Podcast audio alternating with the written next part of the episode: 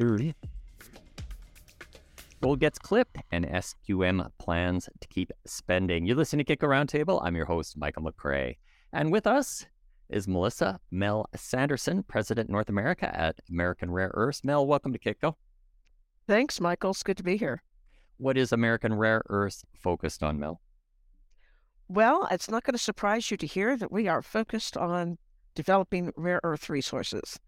I'm pleased to say that we have an absolutely incredible resource in Wyoming, our flagship project, which we're calling Halleck Creek.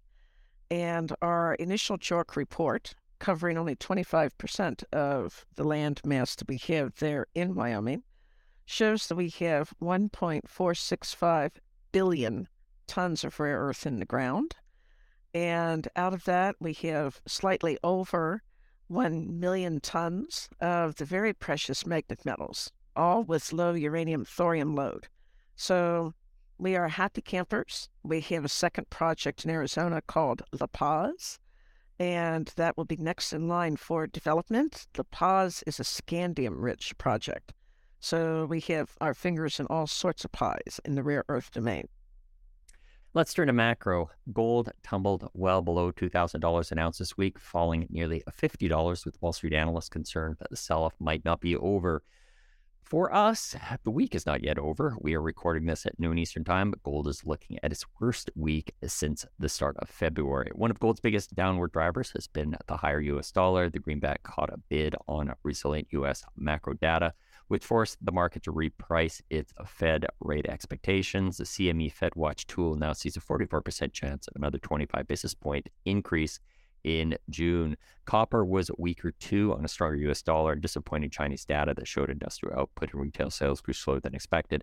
Last check, copper was at the three seventy level, and a barrel of oil is in the seventies. S Q M reported net income of just under seven hundred fifty million dollars, six percent down from the previous quarter. The company also noted that in twenty twenty-three, it will continue to implement its growth plans and expects to invest close to one point two billion dollars in expanding production capacity in Chile, that despite moves to nationalize the lithium sector in the country. S Q M is to start talks with Codelco in the coming weeks. Mel, I'd like to bring you back. Uh, what's a rare earth market look like? You know, it's a market that's incredibly full of promise, and that's not just because of high demand in the U S, but high global demand. Let me focus for an instant on what I mean when I say high demand in the U S. I think that almost everyone listening today has seen articles or saw programs on television talking about the the intense interest from the automotive industry in sourcing reliable areas to get lithium and rare earths from. And that's because they are essential to electric vehicles. But demand for rare earth goes beyond even the electric vehicle market. It includes things like the energy market, because wind turbines, solar panels, all of those things require rare earths as well. So most economists, when they're trying to project the demand curve, around about twenty twenty-five, twenty-six, demand just goes soaring into the sky like a hawk on a thermal. And at the moment, that supply element that underpins that is pretty flat, pretty level. And it's a problem when in the U S we only have currently one producing rare earth mine, and demand is set to skyrocket. And the U S government wants to transform our economy and ensure our national security. It's hard to get there from here unless we're able to really build out a rare earth industry in a hurry. Now, the rare earth sector took a little bit of a hit when uh, Mister Musk uh, said that uh, he was going to be able to build some engines without uh, rare earth magnets. Um, you, you probably recall the uh, headline from a couple of weeks ago, Mel. Um, is, is there any worry about substitution in uh, the rare earth space? No, absolutely not. For, for a couple of reasons. I'll tell you why I say that. The first is that um, if Mister Musk has developed a technology, for one hundred percent certain, it's going to be a proprietary technology. He is not going to be sharing that with his competitors at General Motors or Ford or B M W or Jaguar or any place else. So there's going to be substantial ongoing demand within the automotive industry for rare earths. But the second part of my, my response, and by far the more important one, is what I referred to a moment ago. Demand for rare earth goes well beyond the electric vehicles industry. It touches on the aerospace and defense industry in a very large way. It involves semiconductors. It involves charging stations. It involves all sorts of things, including, by the way, cell phones, because they have little teeny tiny motors in them too. So, you know, um, in no way trying to deny the importance of of Tesla and of um, Mister Musk and his research, because obviously new technologies are always welcome in the market. As far as overall demand for rare earth goes, it's not going to crash the market by any means. Uh, talk about uh, the landscape uh, for rare earth uh, companies outside of uh, your own company, Mel. Um, you know, what is uh, China's footprint on it right now, and uh, maybe uh, who is meaningful or who's on the radar uh, in um, uh, in Western areas? Well, I mean, there's there's no denying it. I mean, China still has about an eighty-five percent lock on the market, and that isn't so much even the production uh, the production side. It's it's very much the fact that they control Uh, the processing stream. And the brutal truth is you can have as many rocks in the ground as you want, but you have to be able to transform them into something, and processing, therefore, is the key linch point in the industry in general, not just for rare earths. I mean, that's true in the copper industry, in the gold industry. It's true everywhere. Um, you know, Canada has been making uh, great strides, particularly in the province of Quebec, to bring forward rare earth companies. And uh, both the province of Quebec and the government in Ottawa are providing um, all sorts of not just financial incentives, but um, regulatory incentives as well. And of course, Australia, I mean, you know, if you if you want to talk about a, a major Western rare earth supplier, you have to talk about Lynas. And Lynas, as you, of course, already know, Michael, is partnering up with the U S government to build two processing facilities in the United States, in Texas, one of which will concentrate on heavy rare earths and the other which will focus on light rare earths. And very importantly, the U S government is also um, providing financial assistance to M P Materials to accelerate uh, the completion of their rare earth processing facility. And that's absolutely key, because right now, even though M P is the sole U S producer of rare earths, its output goes to China for processing. M T is uh, the old uh, Mountain Pass. That's been kind of the on-again, off-again um, uh, mine that's uh, in California, correct now? Yes, that's, that is they. Now, uh, rare earths can be tricky. There was Energy Transition Metals, which had difficulty in Greenland due to environmental concerns. And then also there's uh, Vital Metals up in Canada. It uh, recently hit a pause uh, just due to uh, costs. Um, maybe talk about um, maybe talk about uh, this difficulty with uh, production. Yeah, I mean, um, it, it, there's no denying the fact that current technology on production is not environmentally friendly. And that sort of is the, the grounding truth for how China came to have such a dominant lock on production, because very frankly, it wasn't welcome in anybody else's country. Um, and it actually, you know, although you didn't mention that, Lynas is also having an issue right now in Malaysia, um, where the Malaysian government is, is uh, thinking about telling them to close down their processing facility. And uh, Lynas is working rapidly to um, finish uh, a new facility in Australia to to have uh, to maintain its processing integrity in case the Malaysians do ask them to close down. Yeah, they um, recently had the extension to the end of the year before they can, they did. Yeah, before they can uh, do that. Uh, sorry, go ahead, Matt. Yeah, yeah, no, that's a, that's an uh, important clarification, because yeah. It gives Lynas time to hopefully at least advance their processing facility in Australia to completion. Um, but, uh, you know, there are there are hopeful aspects, and I'm very actually proud to be able to say that American Rare Earths um, is partnering with two programs, one of which is funded through the Department of Defense and the other of which is funded through the Department of Energy.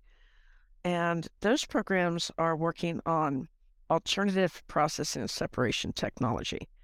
And it is one hundred percent cleaner and greener because it involves uh, using engineered biologics that would be able to um, bind to selected materials and separate them out from complex solutions.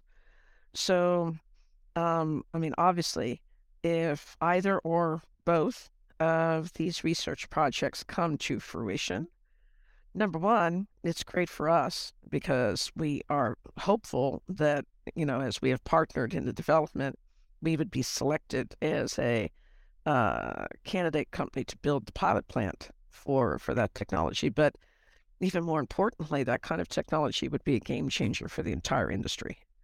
So um, we're, we're proud to be part of that. And I, it's one of those things that makes me optimistic for the future. Has this technology been uh, built out at scale? Not yet. Uh, let's uh, talk about uh, funding. Um, you know, we've seen uh, a lot of lithium companies, even a few copper companies, have announced investments uh, by uh, automakers. There's also been all of the uh, I R A help uh, that's come out. Um, maybe uh, talk about uh, the support uh, for rare earth uh, from uh, governments and uh, other sources, Mel. Yeah, um, we're certainly on the list. I mean, uh, rare earths are embedded in the uh, critical materials list that the U S government developed, which, interestingly enough, does not include copper. Um, go figure, but copper did not make that cut.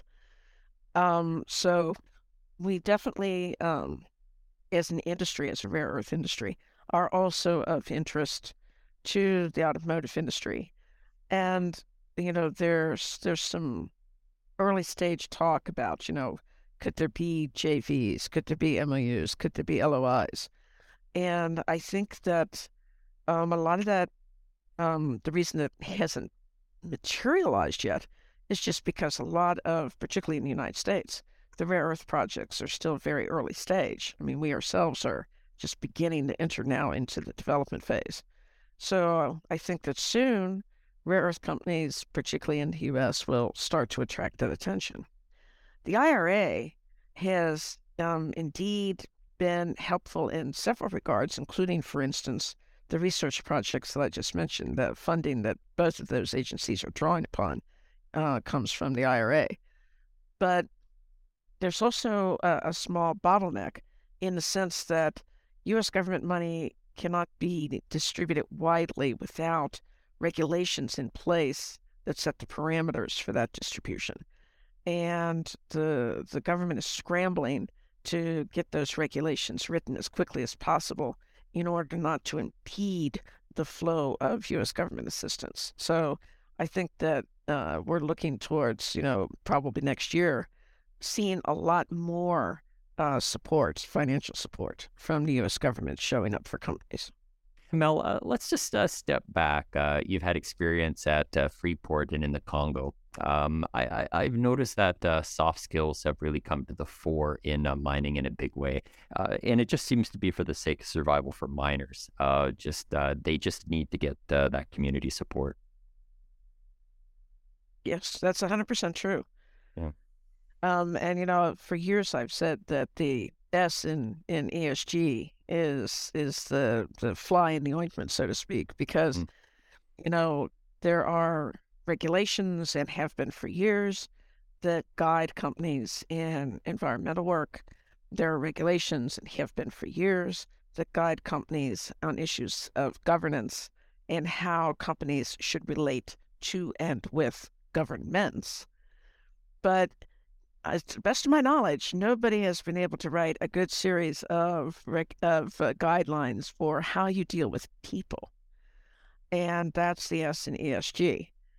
And companies, I think, at least in the past, have often erred on the side of paternalism rather than actual cooperation with communities. And that's been changing. It's It's been changing particularly over the last decade, where companies do recognize the need to consult with the local communities, to understand what the concerns are for the local communities, and to work cooperatively to find ways to address those concerns and to allow both the company and the community to flourish. And it's obviously, anytime you deal with people, it is not a flawless process. Misunderstandings occur. Not every company is as forward-leaning as others, in terms of embracing uh, community cooperation. So, you know, we, we have seen some uh, embarrassingly large examples of where community cooperation has clearly failed. And it's a lesson to the industry. We just need to keep working on our people skills and trying to get better at at being part of communities and to be supportive of communities. Uh, hypothetically, uh, Mel, but uh, say that uh, your company is uh, forming some type of a business arrangement uh, with another company in another region, uh, and you're doing your due diligence. What would be your framework uh, for actually kind of looking that there is a social license uh, for that company? Uh, how, how, you know... How do you assess it? And how do you assess it, um, I don't know, qualitatively, quantitatively, or if you can? Oh, yeah, absolutely. And uh, particularly when you're talking about, in your hypothetical situation, a partnership with a foreign company, the, the first uh, and one of the best sources of due diligence information would be the U S Embassy in that country, because um, they have extensive political relationships, extensive economic relationships, and obviously, they are monitoring the local business climate and the local business environment, as well as monitoring for things like human rights violations. Um, and therefore, checking with the U S Embassy, and of course, hey, former diplomat, naturally, I'm, I'm pushing the embassy here, but um, checking in with the U S Embassy is a step that all too often companies overlook. Because the, the the knee-jerk tendency of companies is to hire a local law firm, for instance, which you also want to do, but do not regard their uh, advice as the primary source. Because in many, many countries, you know, things like family relationships, things like tribal alliances, things like um, intermarriage, those can touch on a law firm just as easily as any place else and taint the quality of the information you're receiving. Hmm. So what you always need is a more collective or more independent kind of source. Another good source, the American Chamber of Commerce, if there is one in that country. Because again, They're they're representing the United States and the business climate of the United States and American companies operating in that country. So that gives you a place where you as a business can interact with other U S businesses already doing business with companies there. And they, if something's wrong, they will have heard about it. They will know.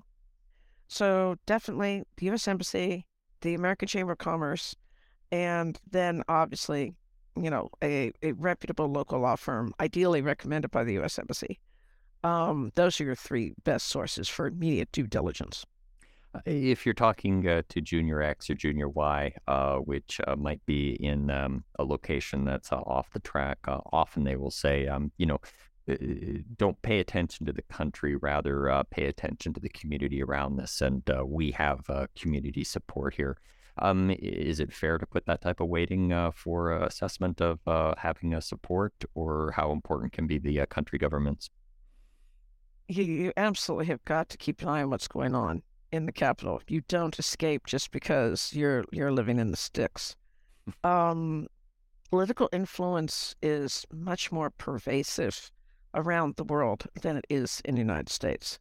So, for instance, if a A bureaucrat in the Ministry of Mines in the capital city decides that they don't like your project and they don't like you, they feel that you have been disrespectful to them, or you feel they feel whatever about you, you would be surprised, Michael, at how easy it is for that individual bureaucrat sitting in the capital city to reach out to that local community, whether it's through a local politician or whether it's through family connections in that community, and stir up all kinds of trouble for you. There is no such thing as living in just a little community bubble.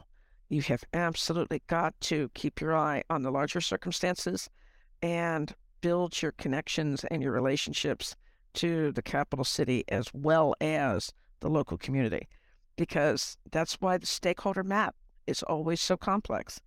it starts out with that nucleus, and the nucleus is the company and the local community and the immediate environs. But your stakeholder map, and I don't care if you're a junior company or a major company, you still need to work your stakeholder map.